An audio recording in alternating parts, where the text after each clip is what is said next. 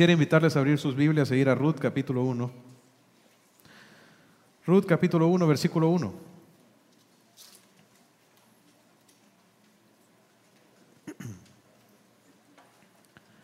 Ruth capítulo 1, versículo 1. Vamos a leer del versículo 1 al versículo 6. Dice, aconteció en los días que gobernaban los jueces que hubo hambre en la tierra, y un varón de Belén de Judá fue a morar a los campos de Moab, él y su mujer y dos hijos suyos. El nombre de aquel varón era Elimelech y el de su mujer Noemí. Y los nombres de sus hijos eran Malón y Kelión, efrateos de Belén de Judá. Llegaron pues a los campos de Moab y se quedaron allí. Y murió Elimelech, marido de Noemí, y quedó ella con sus dos hijos, los cuales tomaron para sí mujeres moabitas. El nombre de una era Orfa y el nombre de la otra era Ruth. Y habitaron allí unos diez años. Y murieron también los dos, Malón y Kelión quedando así la mujer desamparada de sus dos hijos y de su marido. Entonces se levantó con sus nueras y regresó de los campos de Moab porque oyó en el campo de Moab que Jehová había visitado a su pueblo para darles pan. Ok, hermanos, en estos primeros versículos eh, el autor nos ubica en dónde está históricamente desarrollándose esta historia. Dice aquí que aconteció en los días que gobernaban quienes? Los jueces, los jueces. Y para que nos demos una idea de la historia bíblica, cuando eh, Dios llamó, Dios llamó a Abraham, ¿verdad? Eh, de, de Ur de los Caldeos, para que fuera la tierra que él había prometido para él. ¿verdad? Dios prometió a Abraham que en él iban a ser benditas todas las naciones. En Abraham es que nace esta nación. Ahora, Abraham tuvo a su hijo Isaac, Isaac tuvo a su hijo Jacob y Jacob tuvo a sus doce hijos, ¿verdad? Entre los cuales estaba José, que fue llevado como esclavo a Egipto. Sin embargo, en Egipto llegó a ser el segundo después de Faraón y luego para como con el propósito de salvar la vida del pueblo, ¿verdad? Dios lo llevó ahí para luego vino José y trajo a, morar con él, a su familia, ¿verdad? Los israelitas crecieron, se multiplicaron en Egipto, hasta que se levantó también un, un faraón que no conocía a José y luego esclavizó a los, esclavizó a los israelitas. ¿Verdad? Estuvieron como 400 años en esclavitud en Egipto hasta que vino Dios y levantó a Moisés para que los liberara de Egipto. Viene Dios, manda las diez plagas sobre Egipto. Luego viene eh, Dios y a través de Moisés abre el mar rojo para darle liberación completa para la nación de Israel. Los israelitas luego de ahí van en camino a la tierra prometida, sin embargo esta generación no puede heredar la tierra prometida por causa de, de, su incredulidad. Entonces Dios los manda a dar vueltas 40 años en el desierto por causa de esta incredulidad hasta que muere la generación mayor a 20 años. Ellos dijeron que sus hijos iban a morir si ellos conquistaban la tierra y lo que Dios hizo es que más bien ellos murieron y a los hijos que iban a morir a ellos les dio el que conquistaran la tierra. Ahora, no, no solo fueron los mayores de 20 años los que no pudieron entrar a la tierra, sino también Moisés, ¿verdad? Dios disciplinó a Moisés porque en lugar de hablar a la roca, vino y la golpeó dos veces. Entonces, el pueblo de Israel es introducido en la tierra no por Moisés, sino por su sucesor, que fue Josué. Josué. Toda esta historia, hermanos, ustedes la, pueden, la pueden leer en lo que es Génesis, Éxodo, Levítico, Números, Deuteronomio. Y cómo, y, y cómo de la mano de Josué, los israelitas llegan a conquistar la tierra, todo lo pueden leer en el libro de Josué, que es justamente el libro que le sigue a Deuteronomio. Ahora, luego de que la tierra prometida es conquistada y que se divide la tierra, entonces Dios establece una forma para gobernar su pueblo Israel, y es a través de jueces. Entonces Dios establece jueces en la nación de Israel para gobernarlos. Este es el tiempo donde se está desarrollando la historia de Ruth. Es en el tiempo en que gobernaban los jueces. Ahora, quiero decirles, hermanos, que este tiempo de los jueces es uno de los tiempos más oscuros de la nación de Israel. Si ustedes leen el libro de los jueces, se van a sorprender de algunas de las cosas que van a encontrar. Recuerdo la primera vez que yo leí jueces y digo yo, verdaderamente esto, esto está en la Biblia. El nivel de pecado y de perversión en el que cayó la nación de Israel fue algo muy terrible. Eran tiempos de mucha oscuridad, el tiempo de los jueces. Ahora, oscuridad en qué sentido?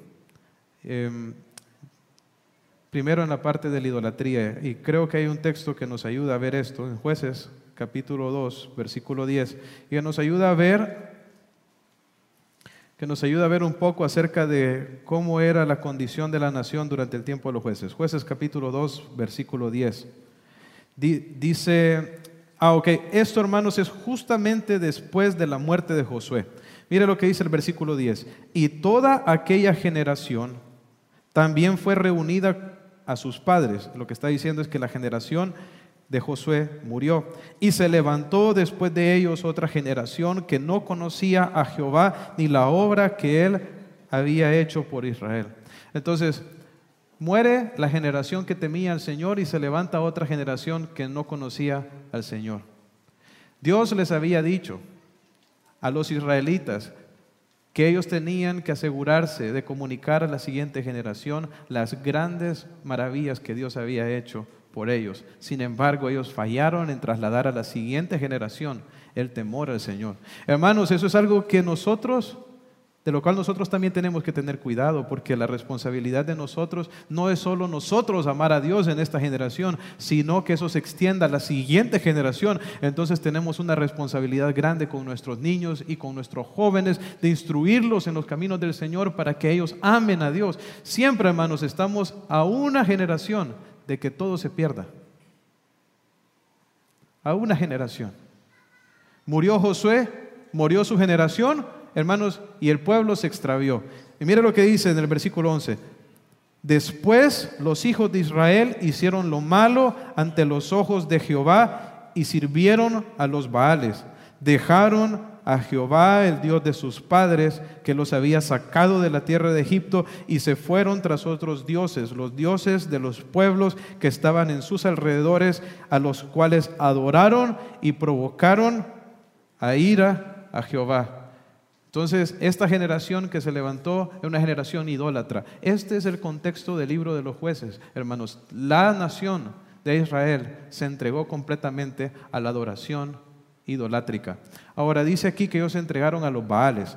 La palabra Baal significa Señor. Ahora, dice ahí, ahí menciona a Baal en plural, porque habían muchos tipos de Baal. Era, era según ellos, era, era, como el mismo, pero tenía diferentes connotaciones en diferentes, en diferentes pueblos y contextos, ¿verdad? El Baal estaba como, había un Baal para la, para la prosperidad económica, había un Baal para la fertilidad, había un Baal para la amistad, había un Baal para casi todo, ¿verdad? Era, era un ídolo muy, que se había diversificado. Israel, hermanos, en vez de mantenerse adorando y amando al Dios verdadero, se entregó a la adoración de los ídolos. Ahora, a nosotros nos puede parecer que, esto es distinto a lo que está pasando el día de hoy, pero déjenme decirles que es lo mismo. La misma idolatría de aquel tiempo es la misma idolatría que existe en esta generación. Saben, el Señor Jesucristo dijo que uno no puede servir a dos señores. Y, les dijo a, las personas que lo seguían, les dijo que ustedes no pueden servir a Dios y a las riquezas. ¿Saben por qué? Porque la riqueza, el dinero, las posesiones, puede ser un Dios, un ídolo también. De hecho, hermanos, quiero decirles que los, los ídolos lo único que reflejan son los apetitos carnales, o sea, los pecados del corazón de los hombres. La gente se hace dioses, hermanos, dioses de acuerdo a la imagen de ellos. ¿Para qué? Porque esos dioses justifican sus vidas de pecado. Incluso es posible que muchos de los que estemos acá pensamos que adoramos a Dios, al Dios verdadero. Pero es posible que en realidad a quien adoremos sea un Dios que nos hemos hecho a nuestra propia imagen, que justifica la vida de pecado que de pronto estamos viviendo. Hermanos, Dios es santo y Dios quiere que su pueblo sea santo. Pensar que, que Dios es un Dios que apaña el pecado, hermanos, es haberse hecho un Dios falso. La nación de Israel se había entregado completamente a, la, a los ídolos. Habían puesto a los Baales como su Señor, ¿verdad? Habían hecho, Baal significa Señor, habían puesto otras cosas como lo que los gobernaba, lo que era lo más importante en su vida. Yo quiero hacer una pregunta, ¿qué es lo más importante en su vida? ¿Realmente es el Señor, el Señor Dios, o usted ha levantado otra cosa en su vida como más importante? Los dioses no han cambiado, solo cambiaron de, su forma exterior. Hoy es educación, dinero, posesiones. ¿Para qué vive usted? ¿Vive para agradar a Dios o para alcanzar las cosas de este mundo? Eso es lo que revela quién es su verdadero Dios. Este era un tiempo, hermanos, de idolatría, pero no solo idolatría, sino también un tiempo de mucha confusión, de mucha confusión. Y yo creo que Elimelech, que es el, personaje que vemos primeramente en esos primeros versículos, es un ejemplo de ello. ¿Por qué se lo digo? Miren lo que, lo que, lo que está pasando aquí. Dice aquí que vino una hambre en la tierra en los tiempos de los jueces. Ahora, ¿sabe usted por qué Dios mandaba estos tiempos de escasez sobre la nación de Israel durante el tiempo de los jueces? Les mandaba estos tiempos de escasez para quebrantarlos, porque ellos estaban entregados a la idolatría. Dios enviaba ejércitos extranjeros para que los despojaran de todos los bienes. Ahí mismo en ese texto que les mostré en, jueces capítulo 2, mire lo que dice en el versículo 14. Y se encendió contra Israel el furor de Jehová, el cual los entregó en manos de robadores que los despojaron y los vendió en manos de sus enemigos de alrededor y no pudieron ah, ya hacer frente a sus enemigos. Por donde quiera que salían, la mano de Jehová estaba contra ellos para mal como Jehová había dicho y como Jehová se lo había jurado, y tuvieron gran, ¿qué? Aflicción. ¿Sabe? Dios les mandó aflicción, dificultades, escasez. ¿Por qué? Porque ellos se habían entregado a sus pecados y Dios los estaba llamando al arrepentimiento. Ese Dios va a hacer eso en nuestras vidas y es posible que lo esté haciendo en la vida de algunos aquí que están pasando por momentos de aflicción como una disciplina de Dios por causa de su pecado, porque lo que Dios quiere hacer es quebrantarlo para que usted se entregue a Él y se rinda a Él. Entonces Dios estaba quebrantando la nación de Israel. Ahora note algo, viene esta hambre sobre la nación, viene esta escasez, ¿y qué hace Elimelech? Se pone a orar, a buscar al Señor, se humilla delante del Señor, ¿o qué hace, hermanos? Dice ahí que Elimelech agarra a su familia y se va a vivir a dónde? Se va a vivir a Moab. Ahora, para los que no están familiarizados con Moab, Moab es un pueblo que nació de la relación incestuosa entre Lot y una de sus hijas. Cuando Lot salió huyendo de, Sodoma, salió con sus dos hijas y las, sus hijas lo emborracharon para que se acostara con, con ellos con él, para acostarse con su papá. Y salieron dos hijos de ahí, de esas relaciones incestuosas que llegaron a ser de los grandes enemigos de la nación de Israel. Uno era Moab y el otro era Amón. Entonces, Moab fue alguien, fue un pueblo que fue fundado sobre la persona que vino como resultado de esta relación inmoral. Pero no solo eso, Moab era un pueblo completamente entregado a la idolatría. En otras citas del, Antiguo Testamento, ustedes pueden ver que ellos adoraban al, al, dios Quemos, que era un dios que incluso exigía sacrificios humanos y de niños. Entonces, era una nación idólatra completamente y entregada a cualquier cantidad de pecados e inmoralidad. Ahora bien, pero no solo eso, sino que también eran los enemigos de Israel. Fíjese que en, en, jueces, en capítulo 3, versículo 28, dice, entonces Él les dijo, seguidme, dice, porque Jehová ha entregado a vuestros enemigos, los moabitas, en vuestras manos. ¿Qué eran los moabitas, dice ahí, de Israel? Eran los enemigos. Ahora, imagínense que Limelech, en lugar de discernir lo que Dios está haciendo, en su vida, ¿verdad? En lugar de discernir que Dios está quebrantándoles para llamarles al arrepentimiento, a una real entrega a Él, lo que Él hace es irse a vivir a la tierra de sus enemigos. Completa confusión, hermanos. No tiene ningún tipo de discernimiento con respecto a cuál es la voluntad de Dios. Se va a vivir a la tierra de la gente idólatra. Y eso muestra otro problema que había durante el tiempo de los jueces y era que existía una gran anarquía. ¿Y, qué significa anarquía? Este pasaje lo resume, hermanos. Jueces 21-25 dice, en estos días no había rey en Israel y cada uno hacía lo que bien le parecía. ¿Sabe qué es anarquía? Es cuando en una nación cada quien hace lo que le da la gana. Hermanos, ¿quién es nuestro rey? ¿A quién tenemos, ¿Para quién tenemos que vivir nosotros? ¿A quién tenemos que servir? ¿A quién? Al Señor Jesucristo. ¿No es así? Pero sin embargo, cuando nosotros venimos y hacemos lo que queremos, entonces caemos en lo mismo en que había caído la nación de Israel. ¿Sabe? Elimelech, en vez de buscar el consejo de Dios, ¿creen ustedes que la voluntad de Dios era que él se fuera a mover o que se fuera a vivir a Moab? No, ¿verdad?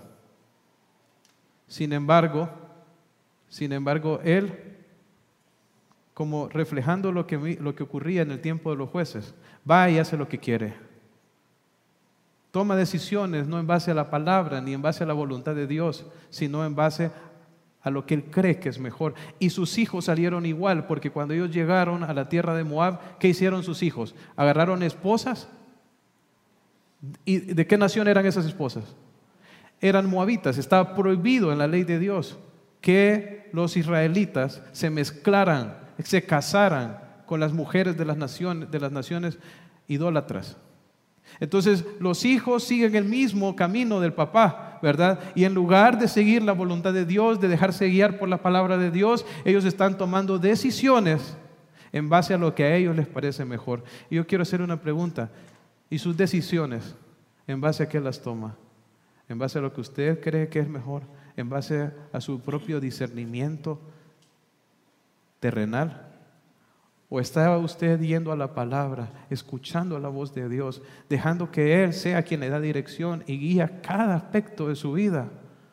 Sabe, Dios le habló al pueblo de Israel aún por sus jueces, pero ellos no lo quisieron escuchar. Allá en el texto que les mencioné de jueces, mire lo que dice.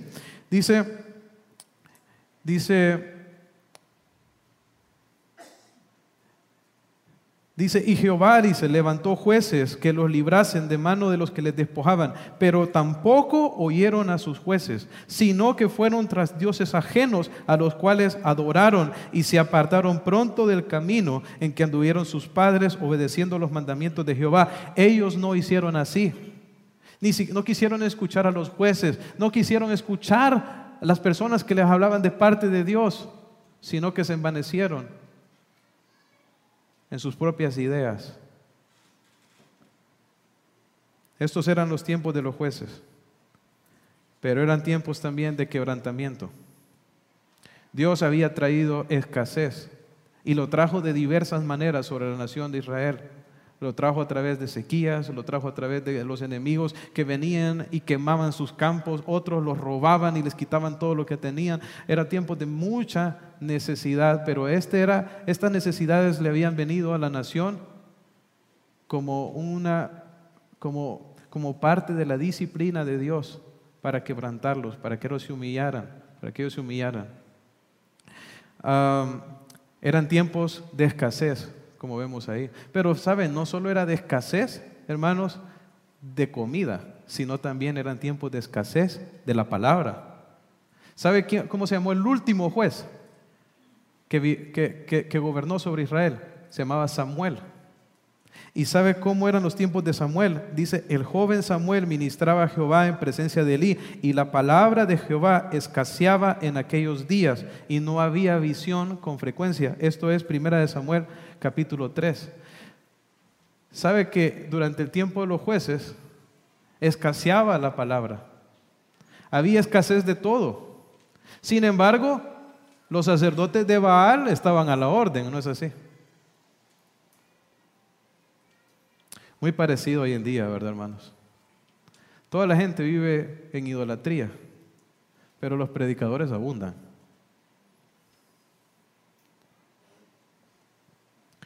Tristemente, la mayoría no están predicando la verdad de Dios, sino que están predicando el engaño, porque en realidad ellos no predican que hay que servir al Señor con todo el corazón, sino que lo que predican es es una doctrina que lo impulsa usted a vivir para lo material, para las cosas de este mundo.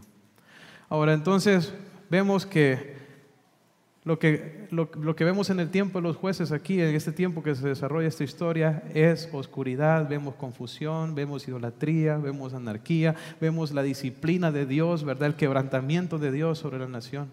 Pero ¿saben qué otra cosa vemos también? Vemos la misericordia de Dios la misericordia de Dios. Dice aquí, en este texto que vemos en Ruth, que Dios volvió a visitar a su pueblo dándoles qué? Pan. ¿Merecían los israelitas que Dios les volviera a dar pan? Por supuesto que no, pero Dios es así, Dios es un Dios misericordioso.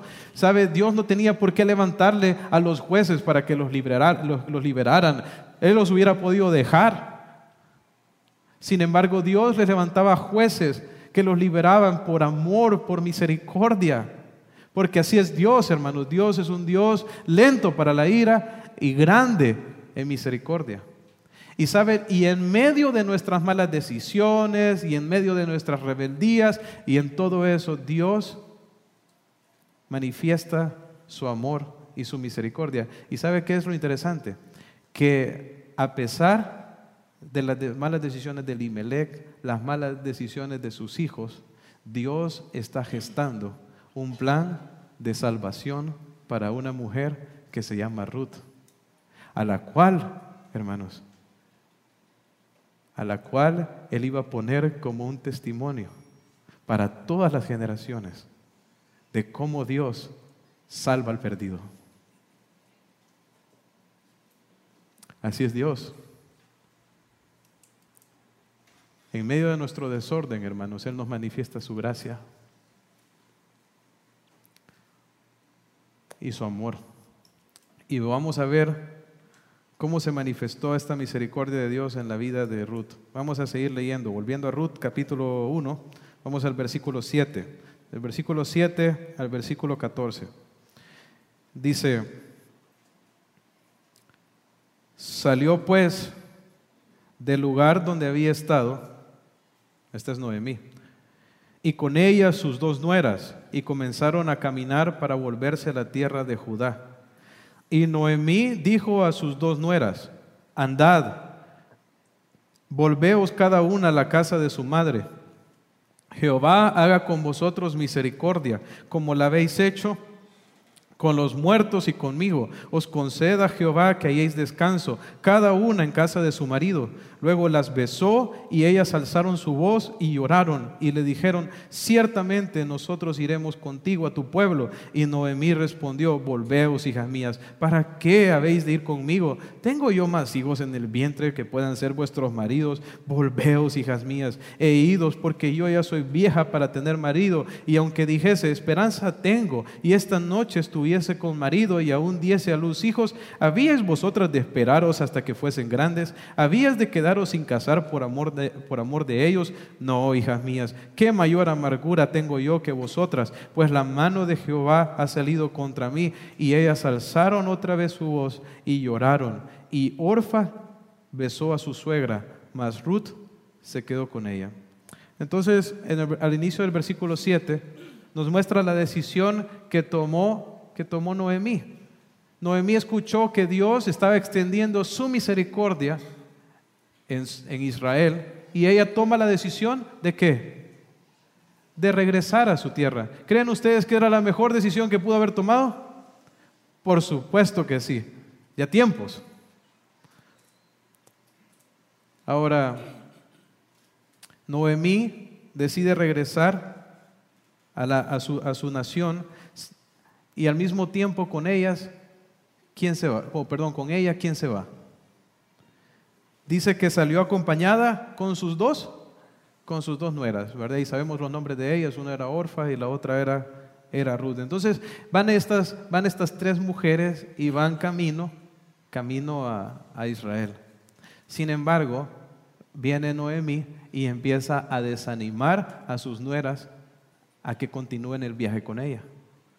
Ahora, ¿por qué Noemí empieza a hacer esto. Y yo creo que el, texto nos los muestra, ¿verdad? Primero, Él les dice, Jehová haga misericordia con vosotros como habéis hecho con los muertos, os conceda que hayáis descanso cada, cada una en la casa de su marido. O sea, lo que ella estaba, lo que le estaba diciendo, lo que le estaba diciendo es, mejor regresense a su tierra y allá eh, consigan un marido, ¿verdad? Cásense allá en su tierra. Y es que yo creo que Noemí sabía bien a lo que se iban a enfrentar estas dos viudas. ¿De dónde eran estas viudas? De Moab. Entonces, en Israel, ¿qué iban a hacer? Iban a ser extranjeras, ¿no es así? Pero no solo eran extranjeras, sino también viudas. Y andaban con otra viuda, y las viudas no tenían herencia en la nación. Entonces, iban a estar, eran, iban a ser viudas, extranjeras y pobres. O sea, Noemí sabía las dificultades a las cuales se iban a enfrentar estas mujeres, en todo caso, que siguieran con ella. Y ella también creo que sentía pesar ¿verdad? Dolor en su vida por los acontecimientos que le habían ocurrido, ¿verdad? Ella estaba también, estaba, estaba, estaba deprimida, incluso es posible que se sintiera culpable, ¿verdad? Porque ahí dice que la mano del Señor está, está contra mí, o sea que ella, ella sabía, ya para este momento Noemí sabía que todo lo que había acontecido era algo que Dios había permitido para quebrantarle, ¿verdad? De pronto ella sentía culpa incluso de haber ido a Moab y de todo lo que había pasado. Entonces, ¿Qué hace ella con, con, Ruth y con, y con Noemí? ella les empieza a decir, ella no quiere que de pronto sufran y que vayan a experimentar todo, todo, todo ese, todo ese eh, más dolor, ¿verdad? El que ya estaban sufriendo acá y las empieza a desanimar. Ahora, yo creo que en cierta medida esto muestra el desenfoque de Noemí, ¿verdad? Porque ella les dice, Jehová haga, haga misericordia y vayan y cásense, regresense a su tierra. Hermanos, ¿en qué nación había Dios decidido revelarse? ¿En, ¿En, la nación de Moab o en la nación de Israel? ¿Dónde? En la nación de Israel. ¿Ustedes creen que espiritualmente Ruth y Orfa iban a estar mejor en Moab? ¿Espiritualmente iban a estar mejor en Moab? Por supuesto que no. Por supuesto que no. ¿Qué experimentó Elimelech al llevarse, al, irse él y llevarse a su familia a Moab? La muerte, ¿no es así? Allá fue a morir Elimelech y allá fueron a morir sus hijos. Y era una nación idólatra, donde, donde, donde no se buscaba al Señor. Entonces, desde una perspectiva material, de pronto ir a Israel iba a ser algo bien difícil sin embargo, desde una perspectiva espiritual, iba a ser lo mejor que les pudiera haber pasado. Ahora, noten las, las decisiones que toman cada una de ellas. Primeramente, Orfa. Las dos con, con, Ruth se ponen a llorar después de, todo, que, de, que, Noemí les dice todo, todo, este, todo este discurso. Y, y viene Orfa y le da un beso a Noemí. ¿Y qué hace Orfa? Se regresa. De pronto a, Orfa le pareció lógico todo lo que Noemí le dijo. O sea, es cierto, o sea, voy a, mejor, mejor me regreso a mi familia, me regreso a mi cultura, me regreso a mi religión y después consigo un esposo, ¿verdad? Entonces a ella le pareció lógico lo que Noemí le estaba diciendo. ¿Por qué ir a sufrir con esta viuda a quien Dios estaba disciplinando? No tenía sentido, ¿no es así? Ahora quiero hacerle una pregunta. ¿Qué decisión hubiera tomado usted?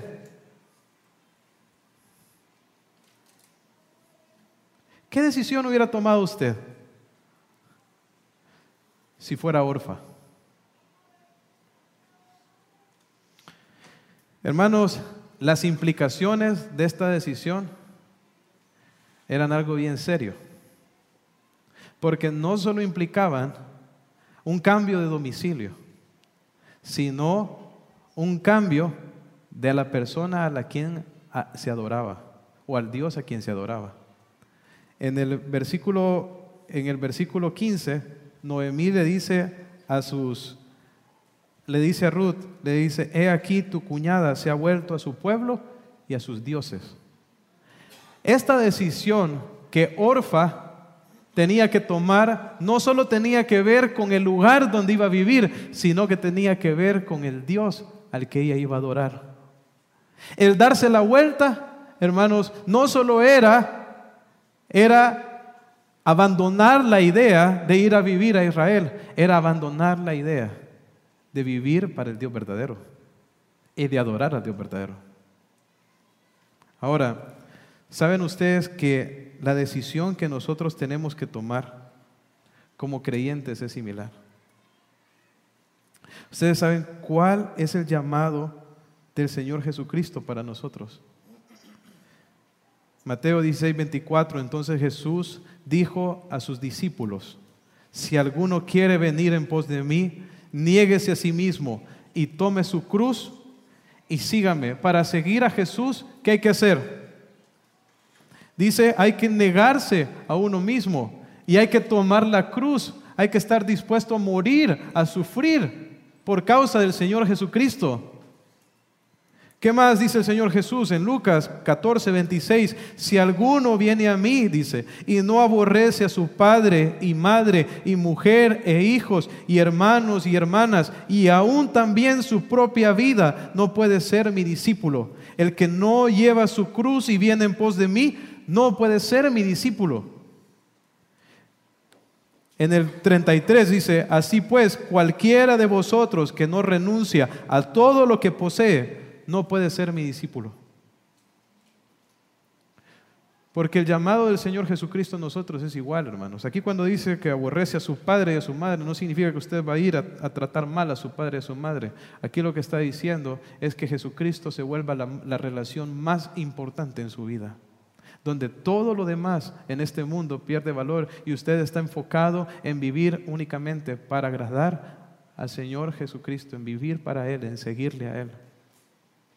Es donde usted ha perdido su vida, dice Jesús, dijo, el que pierda, el que quiera ganar su vida, la va a perder, pero el que pierda su vida por causa de mí, la hallará. ¿Qué significa entregarse al Señor así, hermanos? Significa que ya no son mis anhelos, que ya no son mis metas, ya no son mis propósitos, ya no es mi voluntad, ya no es mi vida. Ahora yo vivo para quién? Para Cristo Jesús. Y lo único que importa son sus deseos, su voluntad,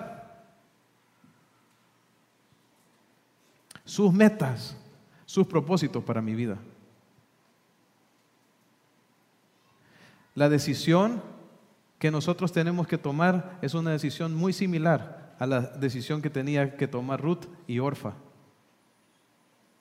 Sin embargo, Orfa no quiso pasar la parte de los sufrimientos. Ahora, hermano, dígame, dígame una cosa. ¿Qué vale más la pena? Pasar unas cuantas aflicciones en esta vida, pero heredar la vida eterna. O vivir en confort aquí en este mundo e ir al infierno.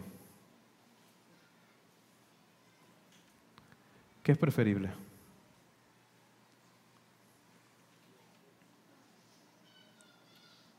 La decisión que tenemos que tomar nosotros es igual. Y sabe, la razón por la cual nosotros no decidimos rendirnos completamente al Señor Jesucristo es, es por lo mismo que Orfa.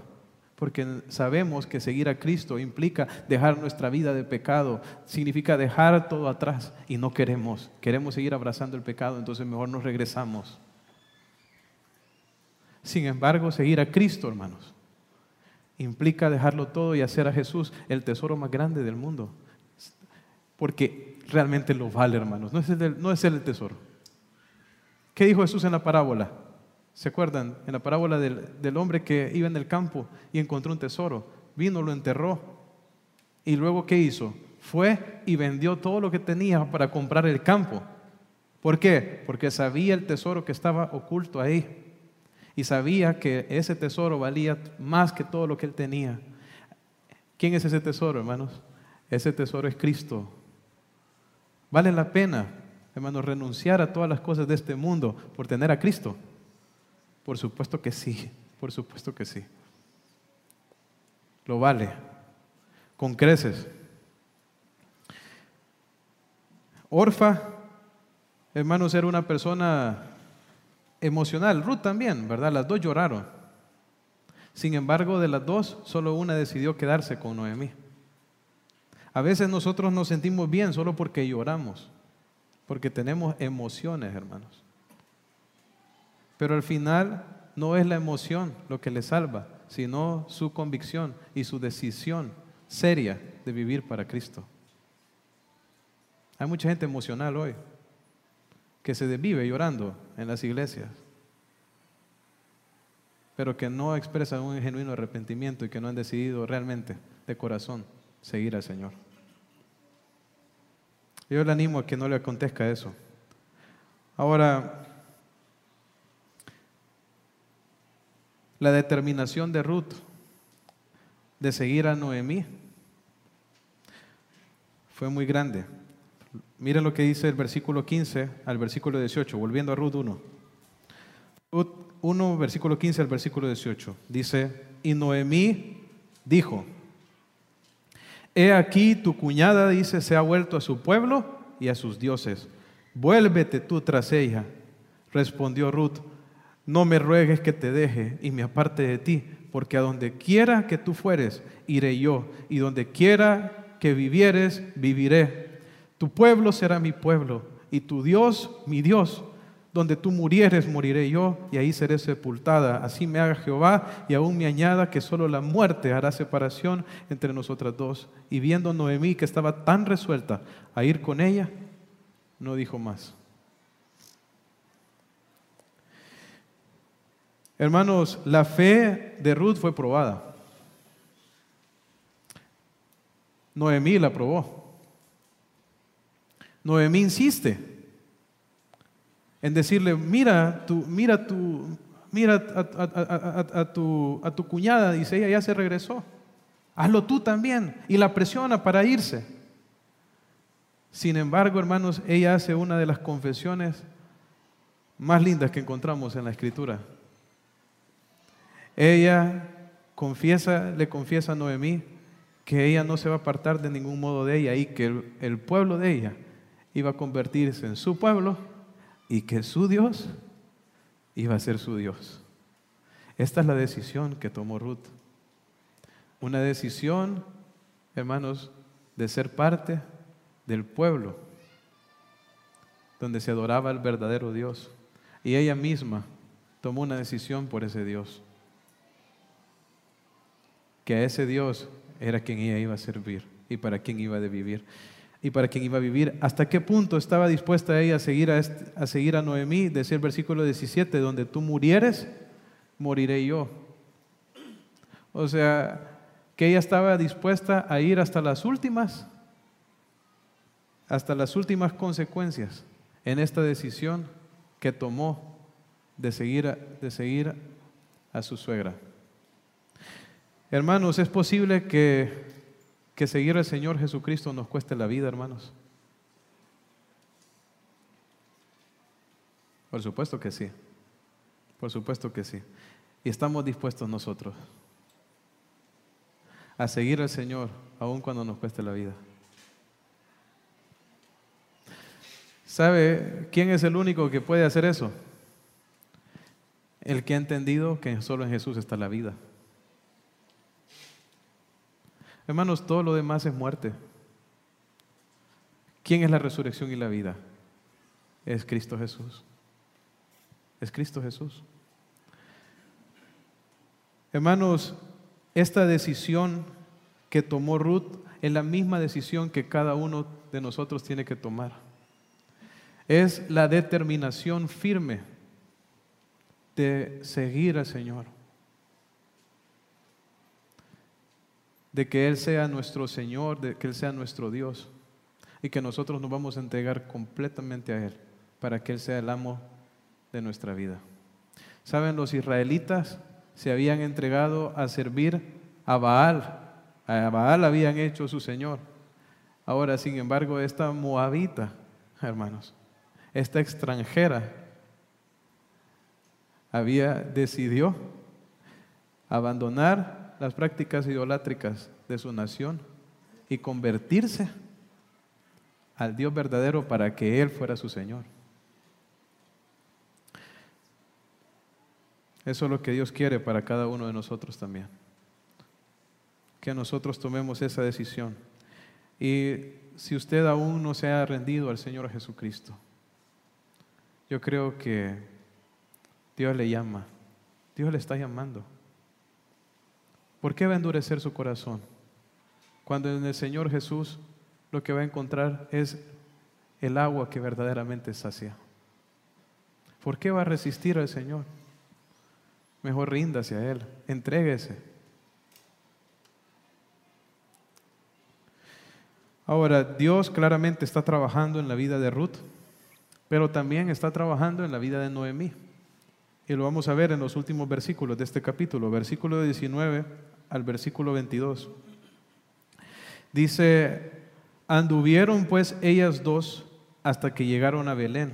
Y aconteció que habiendo entrado en Belén, toda la ciudad se conmovió por causa de ellas y decían, ¿no es esta Noemí? Y ella le respondía, no me llaméis Noemí, sino llamadme Mara, porque en grande amargura me ha puesto el Todopoderoso. Yo me fui llena, pero Jehová me ha vuelto con las manos vacías. ¿Por qué me llamaréis Noemí? Ya que Jehová ha dado testimonio contra mí y el Todopoderoso me ha afligido. Así volvió Noemí y Ruth, la moabita, su nuera, con ella. Volvió de los campos de Moab y llegaron a Belén al comienzo de la siega de la cebada. Entonces dice aquí que Noemí y Ruth llegaron a dónde, hermanos? A Belén, porque de ahí era la familia de Elimelech. ¿No es así? Hermanos, ¿no les resulta un poco familiar esta ciudad de Belén? ¿Quién nació en esta ciudad de Belén? El Señor Jesucristo. ¿No es así? ¿Sabía usted que Noemí, perdón, que Ruth se convirtió en la bisabuela del rey David? Y del linaje del rey David es que vino el Señor Jesucristo. Pero vamos a ver esa, parte de la historia más adelante. Ahora, dice aquí que ellas llegaron y toda, toda la ciudad se conmovió. Toda la ciudad estaba sorprendida. ¿Cuántos años se habían ido? Por lo menos diez. De pronto la mayoría pensaba que Noemí ya estaba muerta. Y la ven llegar a ella y, la ciudad se conmueve. Y, ellos están diciendo, ¿acaso no es esta Noemí? ¿Y saben qué significa el nombre Noemí? El, nombre Noemí significa, significa placentera.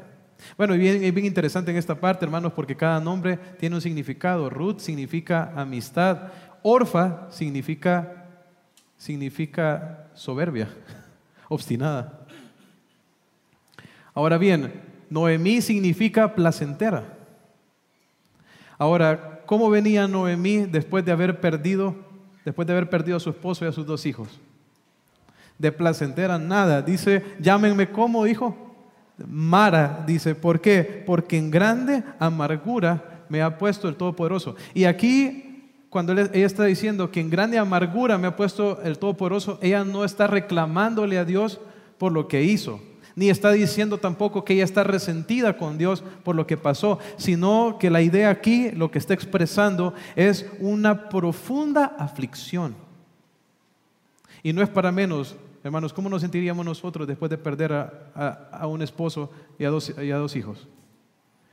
Ahora, sin embargo, ella sabía, hermanos, que este quebrantamiento que había venido a su vida era de la mano del Señor. El Señor le había afligido, es cierto, el Señor le había afligido.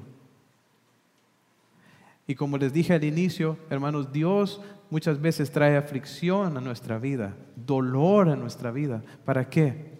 Para que nosotros nos rindamos a Él, para que nosotros nos arrepintamos, para que nosotros, hermanos, experimentemos su misericordia. A veces, hermanos, cuando estamos pasando por esos tiempos, nosotros no vemos lo que Dios está haciendo. Como Noemí no lo miraba, dice en el versículo 21, yo me fui llena, dice, pero Jehová me ha vuelto con qué? Con las manos vacías. Eso era, hermanos, lo que ella pensaba. Sin embargo, quisiera que leyeran más adelantito, en Ruth capítulo 4, versículo 13, me voy a adelantar un poquito a la historia. En la historia. Miren lo que dice el versículo, el versículo 14. Dice, y las mujeres decían a Noemí, loado sea Jehová, que hizo que no faltase hoy pariente cuyo nombre será celebrado en Israel, el cual será restaurador de tu alma y sustentará tu vejez, pues tu nuera que te ama lo ha dado a luz y ella es de más valor para ti que siete hijos. Ella pensó, hermanos, que venía vacía, pero en realidad venía llena. Ruth la amaba. Y, era, y, y llegó a ser de gran bendición para la vida de Noemí. Hermanos, a veces en las pérdidas y en el quebrantamiento, a veces uno no mira qué es lo que Dios está haciendo. Lo más importante en esos tiempos es que nosotros nos rindamos a Él y nos entreguemos a Él, porque seguramente vamos a ver su misericordia y el plan que Él tenía en medio de todo ese dolor. Vamos a orar.